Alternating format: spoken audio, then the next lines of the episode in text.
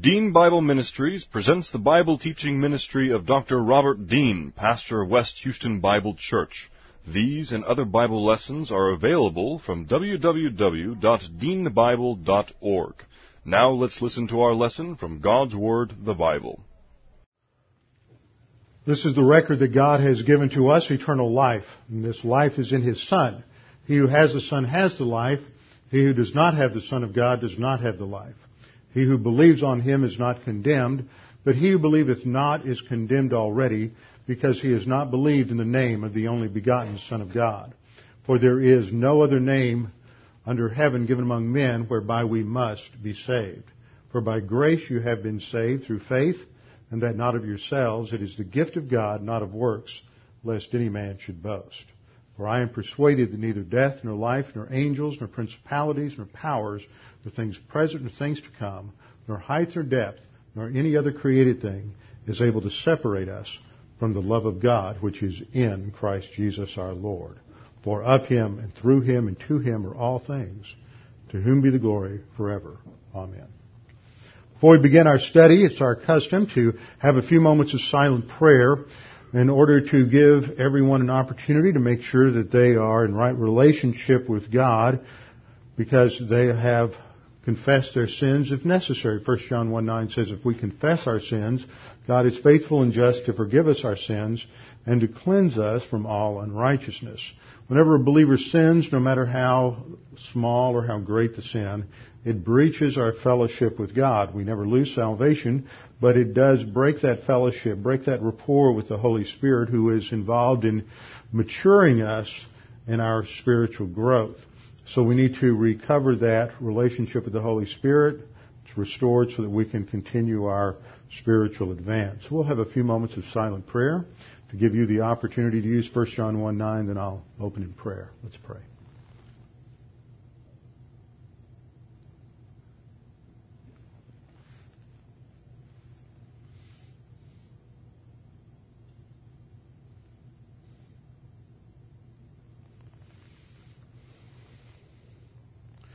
Father, you are not only the creator of all things in the heavens and the earth, but you are the God who designed a perfect plan of redemption. That redemption involved the sending of your Son, the eternal second person of the Trinity, to go to the cross and there to receive the imputation of our sins, to pay the penalty in full, that we might have eternal life, not based on anything that we do, but on everything that He did, that we might have life eternal because of the work of Christ on the cross. And we receive that only by faith in Him. Father, we worship you and we honor you because of who you are and because of what you've done. And now as we study your word, we pray that you would help us to uh, further appreciate and understand what the scriptures teach with regard to worship, that our own worship may be enhanced and our understanding of worship may be increased that we may honor and glorify you even more with everything that we say and do. We pray this in Christ's name. Amen. We've been studying the book of Revelation for the past three years. Began this study in 04, before I came here when I was still up in uh, Preston City. As we come to Revelation chapter 4 and 5, the focal point is in the throne room of God.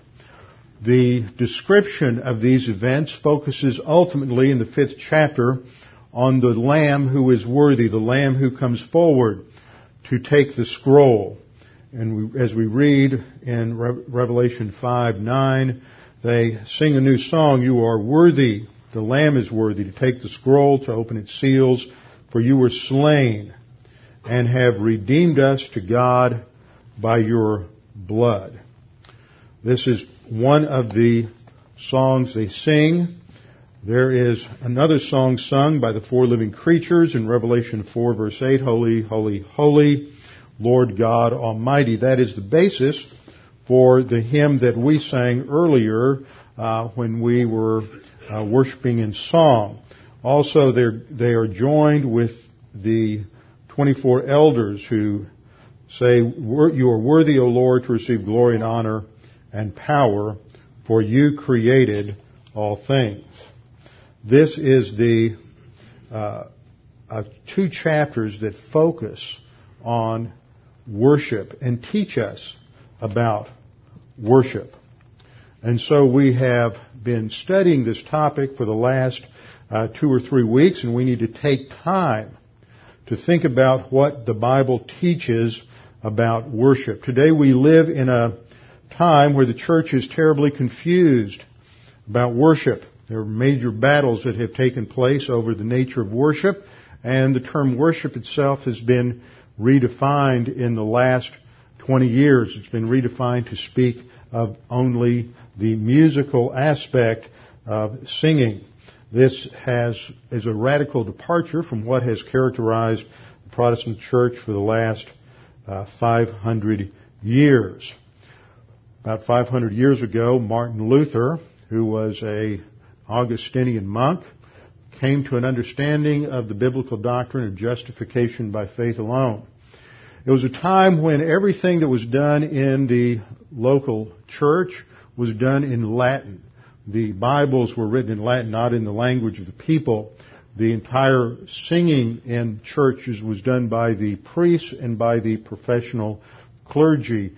And Martin Luther came to an understanding of the priesthood of every believer and that every believer should be involved in worship. And he was uh, very much involved not only in translating the Bible into the common language of German so that people could have that before them, but also in uh, writing hymns so that the people in the congregations could sing hymns to God in their own language. Luther said, next to the Word of God, music deserves the highest praise. The gift of language combined with the gift of song was given to man that he should proclaim the Word of God through music. This is function of music. But today there's a battleground over music, and there are those who claim that you can use any kind of music, any form of music in order to worship God as long as you add words to it.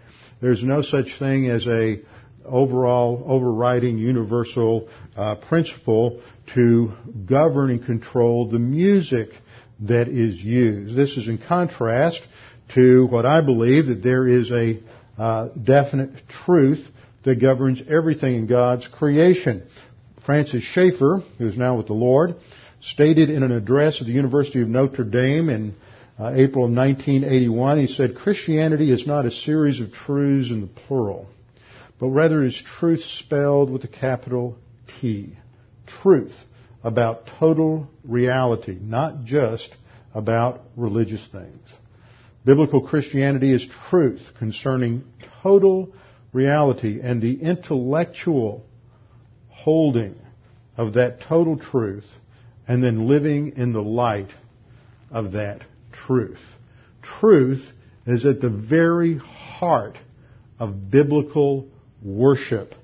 John chapter 4 verse 24, Jesus said to the Samaritan woman at the well, God is spirit and those who worship him must worship him in spirit and in truth. So we see from these passages that truth is at the very core of biblical worship. That means that the very least that it affects singing. It affects not just the words, but it affects the music because if the Bible represents total truth, then it speaks to every aspect of worship, not just, not just the words. We live in a time today when numerous biblically orthodox doctrines are under attack and under assault, not just from outside the church, but from within the church, especially doctrines related to the purpose and function of the local church, the purpose of the pastoral ministry and corporate worship. At this time, we're about to begin the uh, pastors conference. This is a focal, uh, focal focus on Chafer Seminary and the importance of training men for the pastoral ministry and what the role of the pastor is. That he is not simply someone who is uh, a motivational speaker. He's not simply someone who is to be there for people when they go through difficult times or crises in their lives, but the gift of pastor teacher is a gift of leadership that functions through the communication and teaching of the Word. We could go to John uh, at the end of the Gospel of John in John chapter 21 when Jesus is talking to Peter and he says, if you love me, you will feed my sheep. He didn't say, if you love me, you'll hold their hands. He didn't say, if you love me, you'll visit them in the hospital. He didn't say, if you love me, you will uh, go knock on doors in the neighborhood or you will sing wonderful little uh, praise choruses. He says, if you love me, you will feed my sheep. The center point of the ministry of the local church is to spiritually feed believers so that they can grow and mature in the knowledge and the grace and the knowledge of our Lord Jesus Christ. As I said earlier, we live in a world where worship has been abridged to mean only singing. And now we live in a time when the song leader has been re- renamed the worship leader. And the pastor is relegated to a secondary significance of nothing more than a pep rally leader for Jesus. He's an emotional or motivational psychotherapist who provides a feel-good message for the people in the congregation as an addendum to what they have already done in real worship when they come together and sing what is called, according to the contemporary worship jargon, as praise and worship music. Now we have to be careful that we don't go to the opposite extreme and say, well, let's just do away with music altogether because as uh, we see in the scripture, music is an integral part of worship. It is very important. We'll see in Ephesians 5:19 that it is related to the filling of the Holy Spirit. We saw in John 4:24 that if we're going to worship God, and in this passage, the Lord is talking about a future time, specifically the church age. We must be worshiped in spirit and truth. If you'll notice in the version I have up on the overhead, the word spirit is in lower case. I take exception to that. There is a decision, though, that has to be made in understanding the meaning of this particular particular verse. What we have in this verse is the use of the word pneuma for spirit. It's also translated wind uh, in John chapter 3. It's already used some 10 times out of the 24 times it's used in the Gospel of John.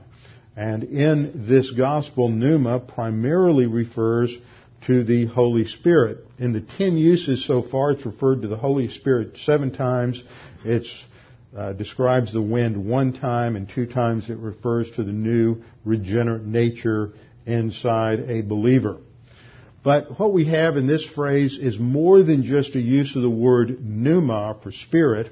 We have the phrase in pneumati, the Greek preposition in, en, plus the dative of pneuma. And that phrase is only used one other time in the uh, Gospel of John. In John 1.33 it refers to the baptism of the Holy Spirit or by means of the Spirit. And it's used seven other times in the other Gospels, in the Synoptic Gospels, with pneuma where it refers to, it's an instrumental use. It means by means of the Spirit. In fact, in all but, uh, in, in, both cases in Acts, when it's used with this preposition, it's instrumental. In all but one case in, the, in, in, in Paul's writings, does it, it refers to an instrumental use. Now, why is that important?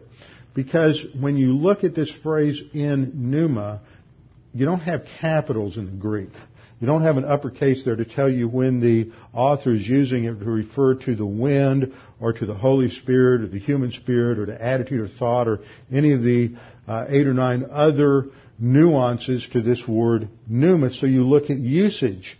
And when you look at how this phrase is used in the scripture, it has this idea of instrumentality or means that we worship God or we are to worship God by means of the Spirit. And that certainly fits with both Ephesians 5.18 and Ephesians 6:18 which talks about prayer by means of the Spirit that it is God the Holy Spirit who is the one that energizes our worship as part of his sanctifying ministry in the church age. So worship is qualified in John 24 424 as being by means of the Spirit. That should be uppercase Holy Spirit and by means of truth. Now the reason I'm emphasizing that is a lot of people want to say that worship today is what you want it to be. It's defined by the heart of the worshiper, how you think and define your own worship to God. After all, if you bring to God what you want, what you believe is honorable to Him, God should honor that, shouldn't He? Well, that's what Cain thought. Genesis chapter 4, he brought what he thought would honor God and God rejected it. And he accepted the worship that was brought by Abel in line with uh, what he has, uh, what he had revealed to them already. So what we see is that worship must be done in fellowship by means of the Holy Spirit, where He is active in our lives, and secondly, by means of truth. This implies that worship Every aspect of worship, giving, the music, the words, every aspect of it comes under an umbrella criterion of absolute truth. It's not autonomous. Now the reason I make that point, you may not be aware of all the things that go on in the discussion of music today, and not, i haven't even gotten to the words, but in just the discussion of what kind of music we should use in the church, the uh, basic assumption, presupposition in contemporary music is that the music is completely neutral and we can use it any way we want to. In fact, according to uh, their literature and what they've written, uh, contemporary Christian advocates say that you can talk about good style, good music or bad music within styles or within genre, within categories, but you can't talk about good music versus bad music. You can talk about good country music or bad country music, good opera or bad opera, good hymns or bad hymns, but you can't talk about good music or bad music. But what they have done is to segregate an aspect of God's creation from His role as creator and made it independent and autonomous, which is the foundation for any kind of idolatry. Anytime you take any aspect of the creation and separate it from out from under the revelation of God and the authority of God, it is the first step in establishing uh, idolatry. So we see that the fact that Jesus says that worship must be, must uh, fit an absolute standard of universal truth, this would apply at the very least to the musical aspect of worship. And that runs contrary to the basic assumption in the philosophy of contemporary Christian music. Now we also find this same verbiage of in pneumati in Ephesians 5:18. There we read, do not be drunk with wine in which is dissipation, but be filled by means of the Spirit and we spent a lot of time here talking about what the filling of the Spirit is and how that relates to the walk by means of the Spirit and spiritual growth. But one of the things that comes across in Ephesians 5 is the very next verse, where speaking to one another in psalms and hymns and spiritual songs and singing and making melody in your heart to the Lord is connected to the filling of the Spirit. Now, one of the reasons that I've, when, when I'm in a local church, pastoring a local church, I try to sing a, a narrow number of hymns where we sing them very frequently is because I'm hoping that if we sing hymns frequently enough, you will begin to learn them. How in the world can you make melody in your heart to the Lord if you don't know the words to the hymns? If you've never sung them enough to learn them? And to know them by heart. When you're out driving down the freeway and and um, you're thinking and reflecting upon the Word of God, and you say, "Oh yeah, there was that that hymn. I kind of like that holy, holy. I can't remember that third word."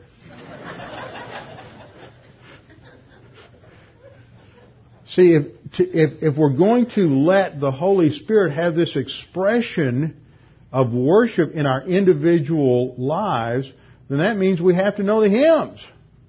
I know I'm beating a dead horse here. I can't get people to memorize scripture, much less memorize hymns.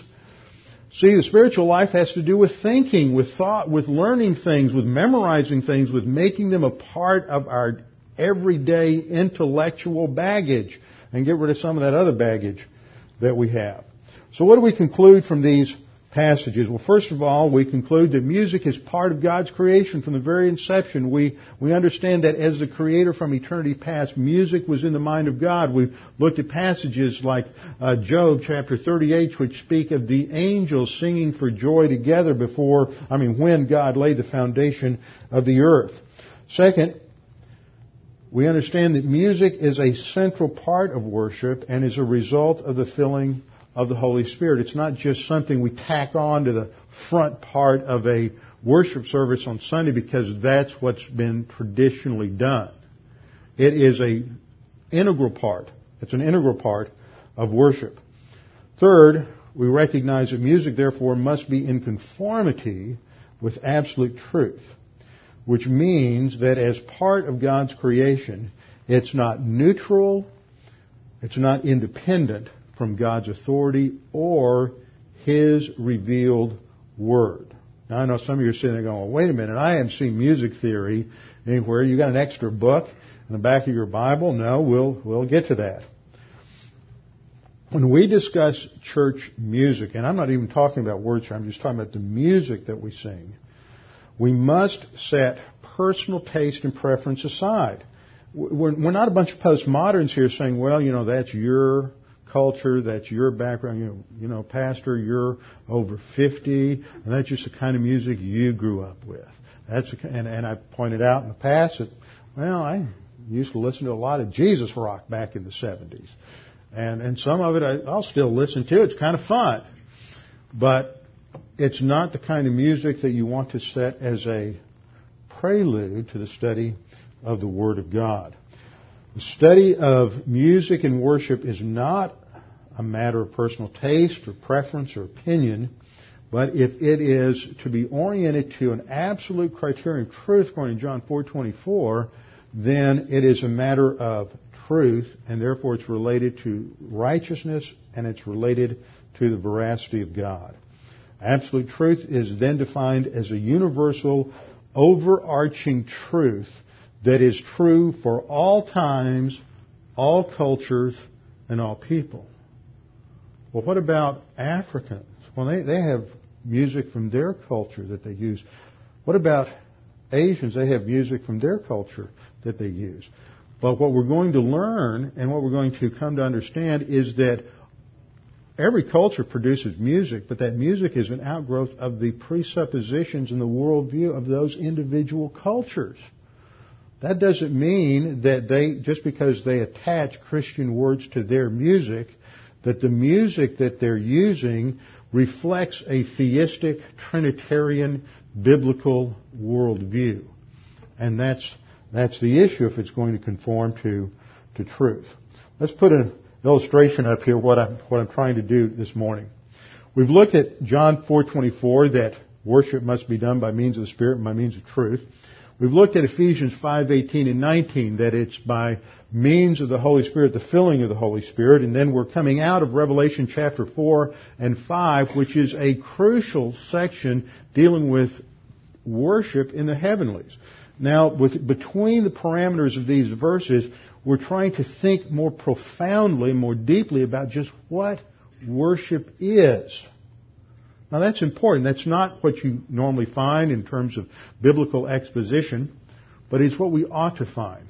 As I've been reading on the uh, this whole issue of Christian music, one of the uh, books that I was reading on critiquing or evaluating the contemporary Christian music, the author made the comment, he said, the problem is that these people have not thought very deeply or profoundly about the implications of Revelation 4 and 5. See, this comes under the heading of what we would call application. Sometimes it takes a long time to understand what the text is saying. You can't just, it might take two or three weeks. And then you have to start thinking a little more profoundly, a little more deeply about what it means. How does that really impact us, especially when we're coming out of a culture where for many of us our musical tastes were set by the pop music of the 50s, the 60s, the 70s, 80s, and on up to the present. And we like what we like to listen to. And back in the late 80s, a book came out that was an excellent book. If you uh, never got a chance to read it, I would suggest that you do so, especially if you're a parent with, and you're concerned about training your children. It's a book called The Closing of the American Mind, written by an unbeliever, a classic scholar at the University of Chicago by the name of Allan Bloom. And he has, I think it's the third or fourth chapter, is all about music. And in that, he, he points out that we live in an era where people have grown up uh, glued to music. Uh, it has defined the generations since World War II. We started off listening to transistor radios, and then we graduated on down the line to eight-track tape players and cassette players and Walkmans and iPods and now who knows where we're going to go next. We'll just embed it in our brains and always listen to music. And you have young people who, who are just permanently attached to music 24-7, day in, day out. They're always listening. Their whole life is governed by music. And as soon as you say, well, is it right? What happens?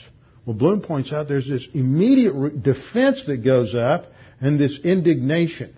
And he makes a wise observation. He says, whenever our initial response to something is this indignant defense mechanism, its root is that maybe at the core of their soul, they recognize that maybe there's a point and we love that music just too much. It's become an idol in our soul. So, we're thinking within the framework of what the scripture teaches and trying to understand just where does this music today come from? It didn't just pop up out of thin air. It has a history, just as our culture has a history, and so we need to think about some of these things. Well, let's just put this chart up here and think a little bit about the, the creator-creature distinction. This is foundational to our understanding of God and the way He rules His creation. God is totally distinct, totally other.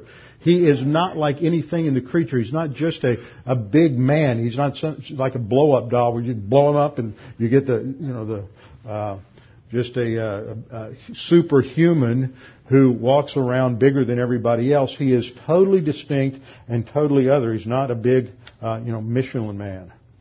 And God speaks across the barrier that distinguishes the, the creator from the creature to his creation. He created everything in the heavens and the earth and all that is in them, Scripture says.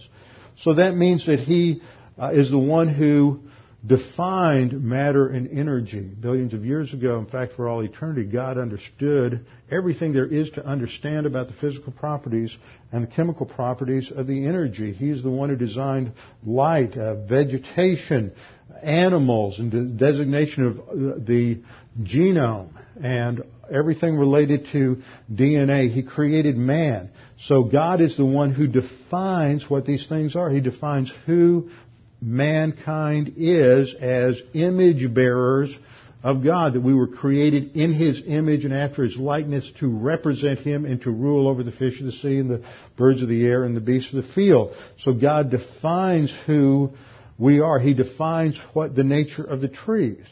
And He defined that there was one tree in the garden that was a tree of the knowledge of good and evil, and if it was eaten from, then man would fall and there would be corruption entering into the universe. God's the one who defines mankind's purpose. He's the one who establishes social laws. He establishes marriage, family, uh, politics, government, law. All of these things related to human social activity is defined by God. Now that's a fairly profound statement. That means that if you're going to think anything about politics, you better start with what's going on in Genesis 1 through 3 and society and then deal with uh, the uh, Noahic covenant and the Tower of Babel. And you can't uh, truly think biblically about politics or law if you don't start there. You're just starting with some aspect of the creation and then you expand that out autonomously from God. That's idolatry. So we understand that if we're talking about law or politics, but oh, wait a minute, music. Now I don't go touching my music and my art. I like my music. Well, we have to think about these things biblically. That doesn't mean that we run away from these things or we don't have anything to do with them, but we have to understand what's going on in the world. Ethics. Ethics are grounded in the righteousness and the veracity, the integrity of God. Aesthetics. God is the original workman and creator. He created a universe of beauty. Now the study of art, music, literature, all of these things come under the category of aesthetics. And we need to go to the scripture and we can extrapolate principles from the scriptures related to uh, beauty and actually build a theology of beauty. But what I'm saying here simply is that you can't come along and say, well, we, we're going to take animals. Let's just take the whole animal kingdom, everything about zoology and biology, and we're going to take that out from under God's authority. He doesn't speak to that element of, of creation. After all, that's what the Darwinists will say and the theistic evolutionists. The Bible doesn't address biology. This isn't a biology textbook. It's a religious book. Where do you where do you go in there to understand all of the uh, hierarchy of, uh, of animals and the uh, the structure of the animal kingdom and the uh, taxonomic uh, structure and everything? Well, you don't, but you understand principles related to the animal kingdom because God is a creator and it originated with Him. Same thing is true when it comes to music. We have to extrapolate those principles from what we have in the Word of God. Now, if we're going to worship by means of truth, we have to understand that truth doesn't reside on the right side of that chart in creation. There's a lot of little t's over there, little truths. One plus one equals two. You take a couple of hydrogen atoms and a couple of oxygen atoms and mix them together and you end up, you throw off one uh, oxygen atom and you have H2O and you have water. Those are little, little truths, the laws of thermodynamics. But truth, capital T, that total truth that Francis Schaeffer talked about, resides in the thinking of God, and we have to understand the thinking of God in every area. That's our, that's our starting point. So we have the principle that God speaks to everything He creates, or He speaks to nothing He creates. This is what, what I'm telling you this morning is really revolutionary. You will find very few people You'll find probably no churches where pastors get. I'm talking about this on a Sunday morning. But when do we do worship? In terms of singing, we do it on Sunday morning. So when, when do we talk about it? Oh, well, I want to talk about it over in some Sunday school class or buried in a home Bible study somewhere and to talk to the whole congregation about it. This is not necessarily simple material, but it is vital material because it helps us to understand what it is we're doing on a Sunday morning.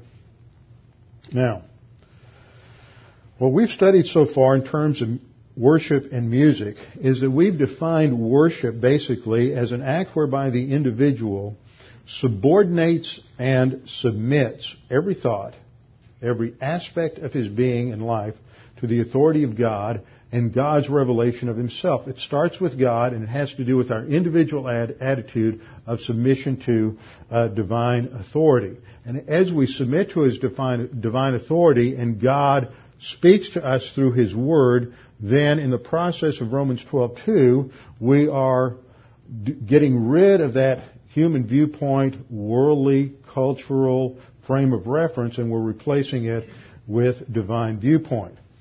So thus, we recognize that worship begins with the individual in terms of being fellowship, and second, it extends through humility and orientation to God.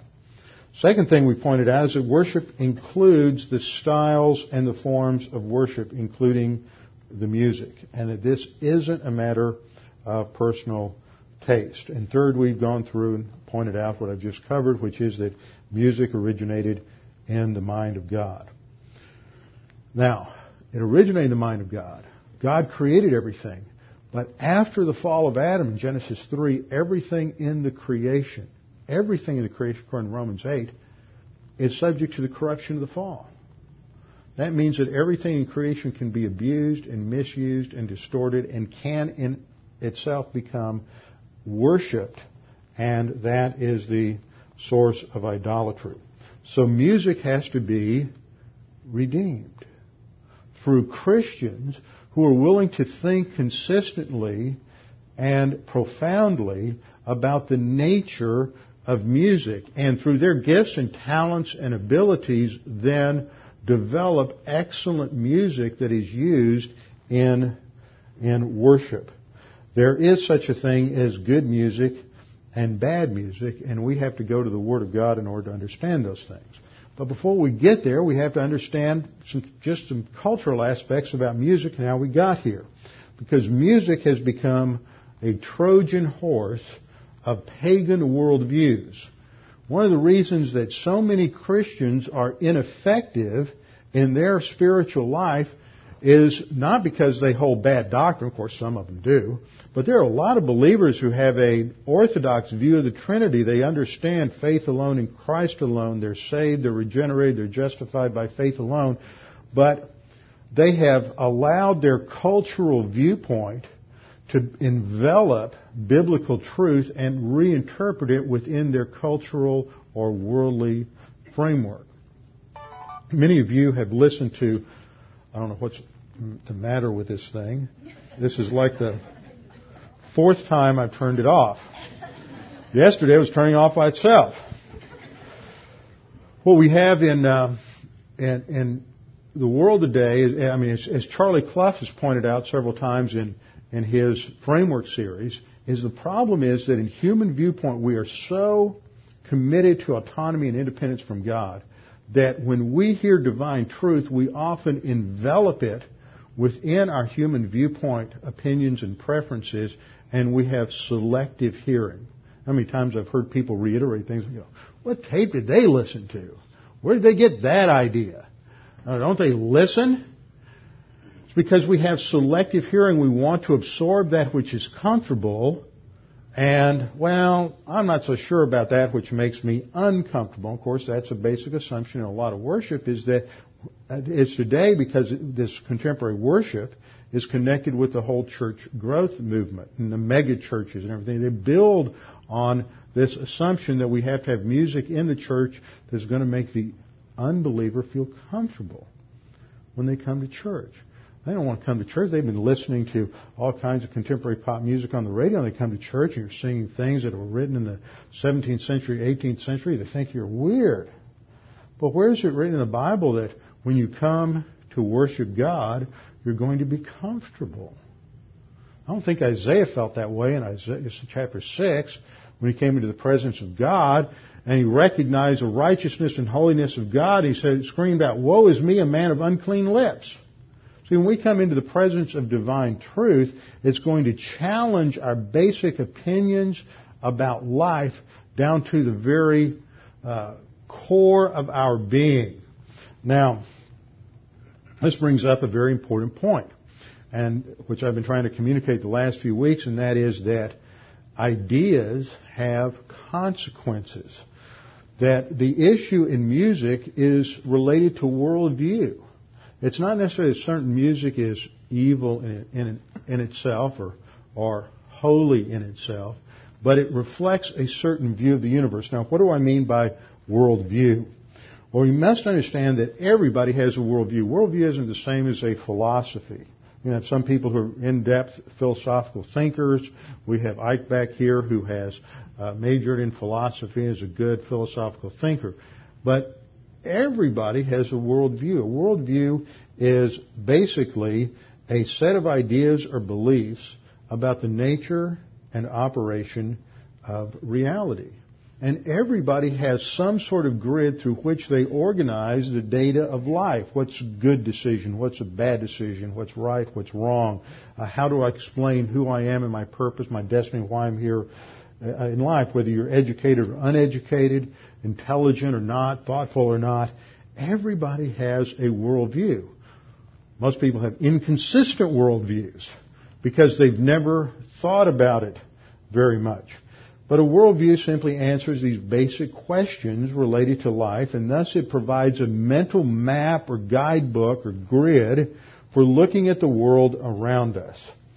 And the way we look at the world around us is going to leak out in your opinions and your views on law, politics, ethics, education, uh, psychology, money, economics, right and wrong, music, art, social institutions. That all comes out of your worldview.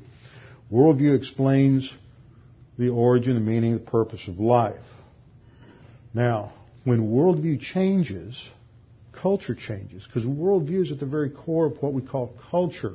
That that set of ideas that we have as a group of people in an American culture, Western European culture, whatever your country is, that that sort of collectively helps us all to figure out why we're here and what we're doing. And we have an American culture, you have Western European cultures, African, all kinds of different cultures. You have different subcultures. But when the worldview changes, the culture changes, and that's happened down through history. And you see three or four key points in history of ideas where there are major shifts that have taken place. And every time you go through one of these major shifts, it affects how the church worships. How the church comes together, what they do. You go back to, we talked about it the last time, two weeks ago, the, the shift from the Neo-Platonism uh, of the early church to the uh, to Aquinas and the Aristotelian influence thought that came after the 11th century, and then you have another major shift that took place at the time of the Renaissance and Reformation, which concludes with the Enlightenment going up to Immanuel Kant in the beginning of the 19th century. All of this is is are these major changes that have taken place, and each time there's a major cultural shift art changes, music changes, uh, the church changes. Because unfortunately, as you look at the history of Christianity, the church sadly imitates the world rather than influencing the world with uh, only a couple of uh, exceptions in a couple of uh, time periods. And what we see as we study this is that when the culture changes, the music changes. And then the music reinforces and promotes those changes and becomes a purveyor of the new ideals in the new worldview. And so you have this cyclical effect. Now, last time we looked at some examples. I want to go over this again. You know, this is one of those situations where there's so many thoughts that are so deep you can't restrict them to 20 minute sermonettes. We'll get through this. We won't get through everything uh, this morning. But last time we looked at three examples to show how worldview changed and how music changed. We looked at some things at the Renaissance. We started off with the Byzantine period, and um, and things changed. And I want you to get this idea of why the how the ideas changed and how that affected the culture. And I'm going to use this diagram of a house. That house represents a unified worldview. And we're going to go all the way back to the Greeks briefly, just to get the stage here, and talk about Plato. And uh, Plato had this idea that ultimate reality was in these ideas, form, which he called the forms or ideas. And uh, in this upper story in the house, this is where you have e- eternal reason and rationality is located up here, and order and truth and beauty. These all exist up in this uh, ultimate reality. And he used the example, if any of you took philosophy, talked about the cave. And he used this example. Most of us have, have uh, put our hands in front of a flashlight and we've created shadow images on the wall. And what Plato says, those shadow images of the wall is what you and I see in this life. But the real, the, the thing that's causing those images to appear as shadows on the wall are these forms or ideas. And so for him, ultimate reality and real meaning was in this spiritual realm of forms and ideas. And matter was everything in the creation. Everything's made out of matter, and matter is inherently evil. Upper story is good, creation is inherently evil. And so um, matter is governed by chaos, uh, it's irrational, and it's evil. Now, Plato's ideas were picked up, they were modified by uh, uh, uh, Porphyry and some others in the Plotinus in the uh, second, third century AD, and entered into the church. Now this thing got put in backwards. So we have Neoplatonism influenced Christianity. And instead of having forms at the top, you had grace. This was what God provided. And order, truth, and beauty are still located up in that uh, upper story where reason and spirituality are ultimately located in that uh, upper story. But notice this sets up a dichotomy because matter is no longer evil, but notice the reason I have it in smaller letters is because it's not as important. See, that which goes on in the physical world, the physical universe, isn't evil in the Christian form. It's just not significant. Now, one of the ways this had an impact is that whatever you do, if you're a bricklayer or a carpenter or a plumber or a lawyer, you're operating down that lower story and what you're doing there just really isn't that important. What's really important is what goes on in the upper story where there's spirituality. So the purpose and function of, uh, of worship in the church is to get everybody pumped up into that upper story. And they did that in the early church through in monasticism and in uh, asceticism and uh, going, some of the men would go out and live in the desert, like Simon Stylites, sit on top of a pole for seven years, and everybody thought he was super spiritual. And you had things like this because spirituality was in this upper upper level, and this dominated that thought in the early church. And so we, this is what influenced the Byzantine art, which is what we looked at last time. Then, when we come into the late Middle Ages, you have the influence of Thomas Aquinas. And Aquinas changes the terminology because he's influenced by Aristotle, not Plato. I'm not, eh, I'm not Plato. And he changes the terminology. The upper story is grace, and the lower story is nature, or what we would call creation. But he separates this, these two, and he makes the upper story autonomous, so that grace is a super gift, a super added gift. It's really optional. It's not essential for every human being to find meaning, purpose, and happiness. Down the lower story, in the realm of nature creation, it's complete and sufficient in itself. See, the upper story of grace provides revelation. That's the canon of Scripture. But the lower story of nature has its own books. The book of science, the book of of uh, psychology, the book uh, whatever field of empirical studies you have. These are other books of knowledge, and they're viewed. And what he does is he really, his thinking really sort of slips the anchor on these other sources of knowledge, where they are viewed on the same level of truth as the Scripture. One of the ways this kind of shows up in, uh, in even today. Uh, is you'll hear Christians talk about, well, all truth is God's truth.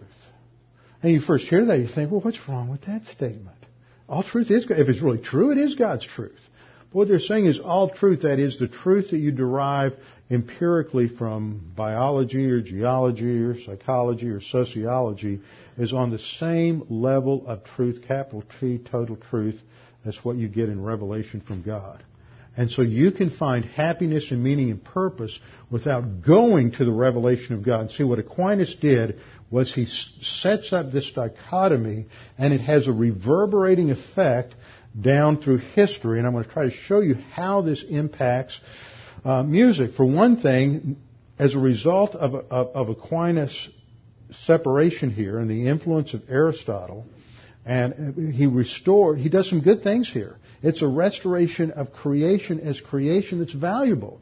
See, under Platonism, it wasn't valuable. It was not evil, but it wasn't all that great.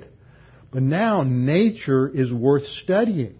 And so this sets the stage for the Renaissance. Our artists began to paint landscapes as real landscapes because nature has value. In, the realm of music, uh, in, in, the Byzantine period, uh, we played that Byzantine chant last time. It's almost otherworldly sounding and you couldn't understand the words because of how they were sung and the fact that they were in Latin.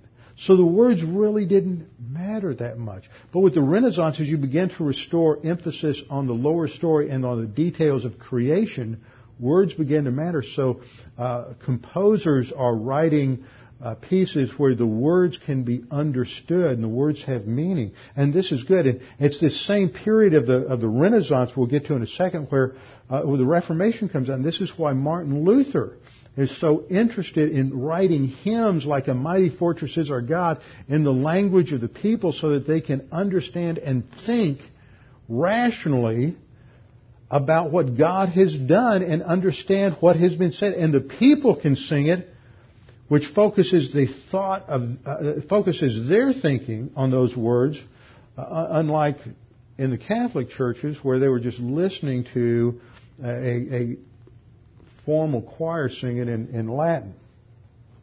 Now, with the Renaissance, this is a new period of time. It's, it's really a, called a rebirth, and it's a shift because now man becomes important just as man. And I have a quote here from uh, Giovanni uh, Pico uh, della Mirandola in his work, The Oration on the Dignity of Man.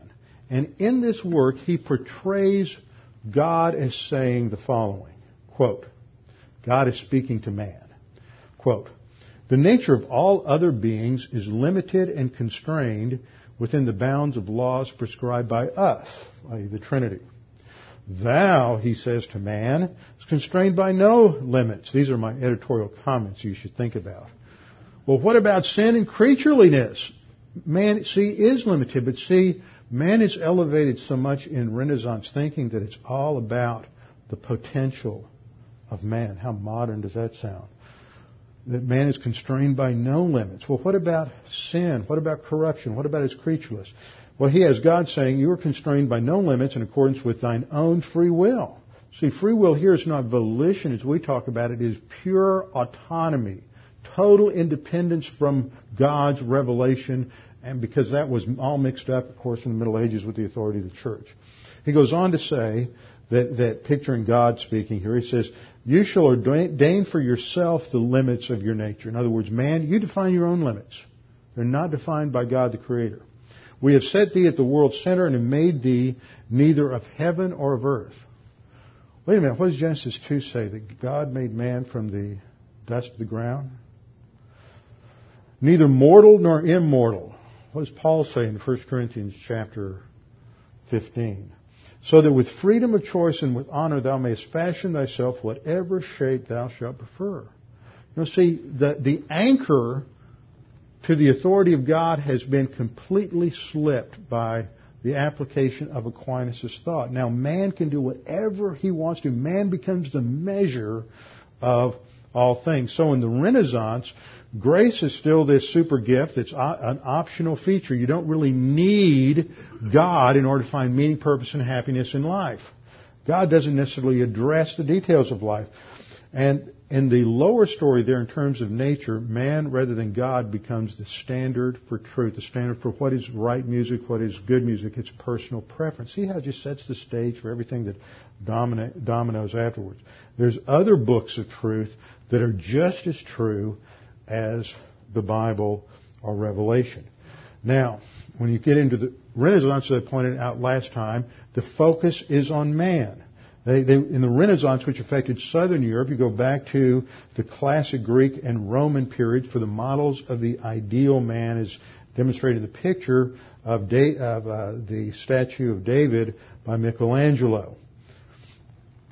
And, and this is also an example of the fact that in art in the Renaissance, the naked human body is portrayed as art for its own sake to the ideal of the human body. You have, you have very little nudity in uh, medieval art, but the focus here is on man and glorifying, glorifying man.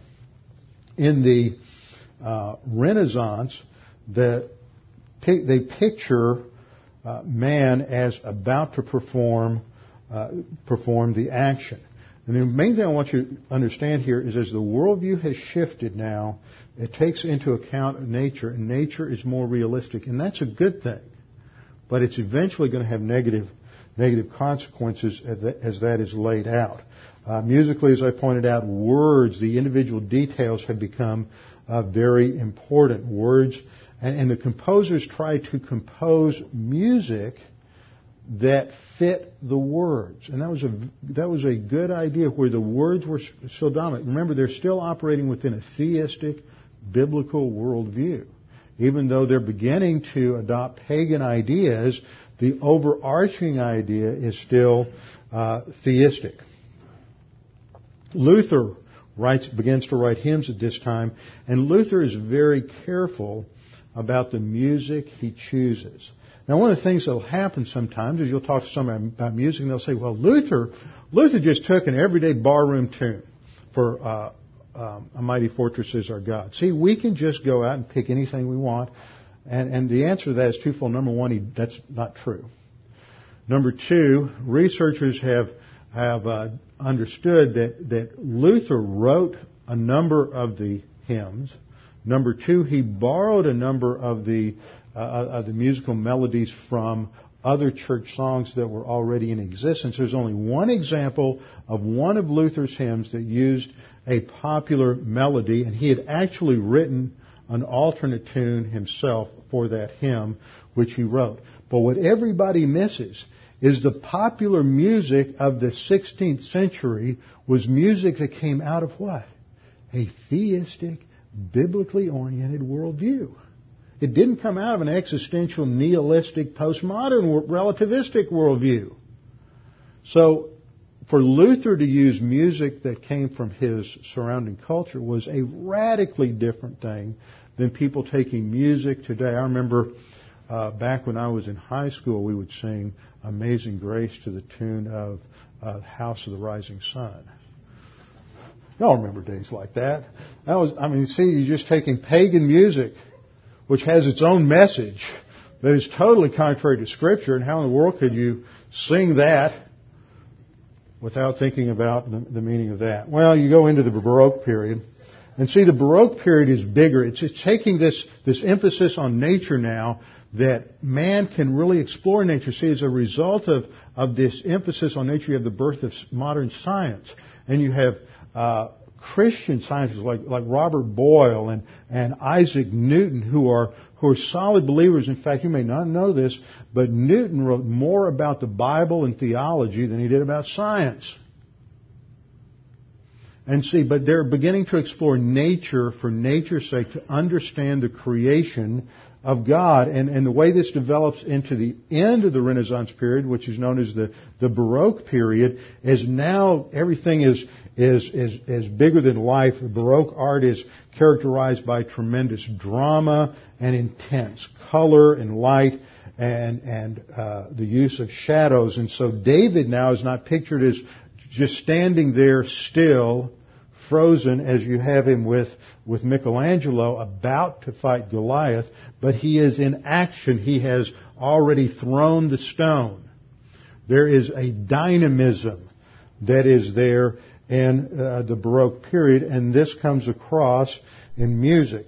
So here we have more show and tell.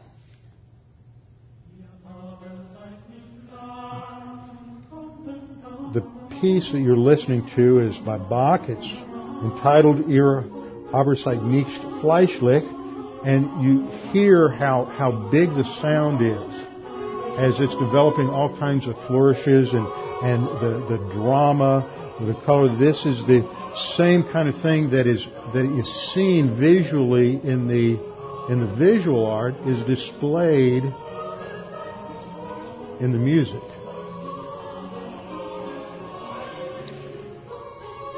It's very active, it's got an outward focus, and it's different from the more introspective, contemplative stuff that music that characterized the earlier Renaissance and the Byzantine period.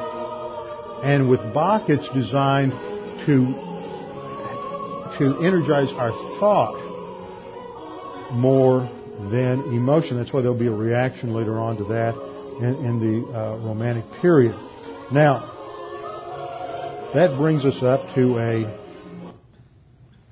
that brings us up to a significant event that occurs at the beginning of the 19th century. I have a philosopher in Europe by the name of Immanuel Kant, and he changes everything. Because up until the end of the 19th century, everybody, it didn't matter whether you were an unbeliever or a believer, a Christian, a non-Christian, a Platonist, a Aristotelian, or what you were, everybody believed there was some sort of unifying truth out there that was out there. They might debate who had it, but they believed there was such a thing. But after Kant, you can't know things as they are. You can only know your perception of them. And this changes. We're out of time. This changes how art is portrayed. It introdu- we'll come back next time. We'll talk about what happens with the um, impressionists in both art and music. But this is important to understand what sets the stage for a beginning shift in hymnody. Because what happens in the, in the 19th century, there's also the rise of romanticism, subjectivism, and a focus on the self that is merely a precursor of the kind of subjectivism and feeling oriented music that we have uh, have today. In fact, the father of modern liberalism lived at this time. His name was Friedrich Schleiermacher, and he thought Christianity was all about feeling. And it was all part of the shift that took place at the beginning of the 1800s. Now, all of this is designed to help you understand how we can make music, uh, how, how we can redeem music in terms of a biblical worldview.